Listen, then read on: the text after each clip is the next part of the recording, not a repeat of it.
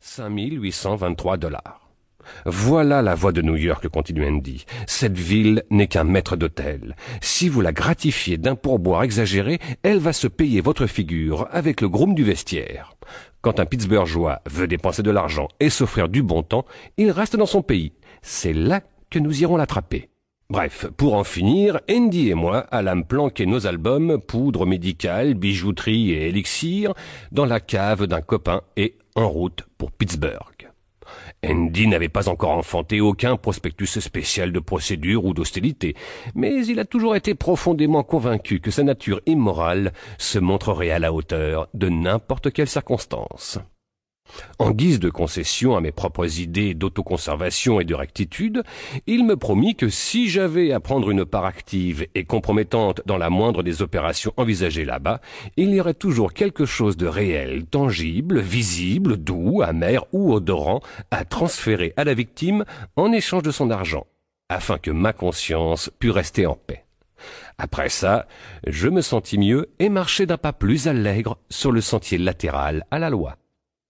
Andy, lui dis-je, tandis que nous irions à travers la fumée le long du chemin de cendre qu'ils appellent Smithfield Street, as-tu préconçu la façon dont nous allons entrer en relation avec ces rois du coke et ces écraseurs de minerais?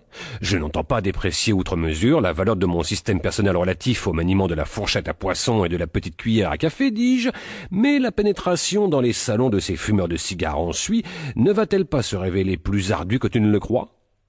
Le seul handicap, répond Andy, que nous puissions rencontrer consiste dans notre propre raffinement et notre culture inhérente. Les millionnaires de Pittsburgh forment un aimable régiment d'hommes simples, cordiaux, modestes et démocratiques. Leurs manières sont rudes, mais incivils, et bien qu'ils se montrent pétulants et hirsutes, ils dissimulent derrière tout cela une dose appréciable d'impolitesse et de discourtoisie.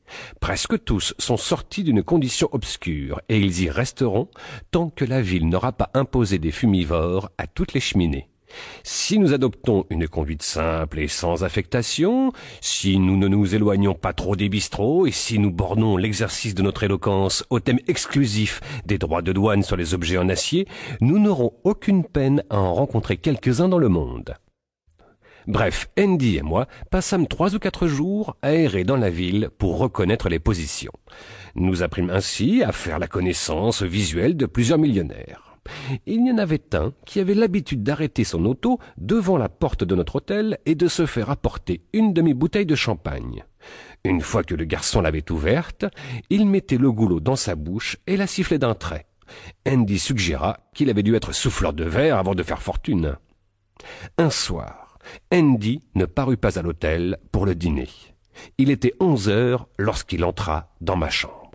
Piquez un, Jeff, me dit-il. Douze millions, pétrole, laminoir, lotisserie, au fourneau, etc. Un chic type, sans façon, ni us et coutumes. Récolté tout son fric en cinq ans. Vient de louer une équipe de professeurs pour lui faire avaler les doses requises de matière cérébrale.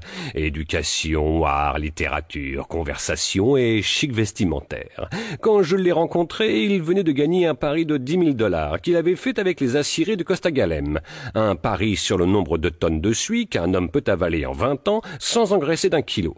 Alors je le trouve en train de payer une tournée générale à tous ceux qui étaient dans la salle, et je participe comme les autres. Et naturellement, je lui tape dans l'œil, et il m'invite à dîner le soir même. Nous allons dans un restaurant de Diamond Alley et mangeons des huîtres fumées, des beignets de saumon et de la friture d'ananas en buvant du blanc mousseux. Puis, il veut me montrer sa garçonnière de Liberty Street.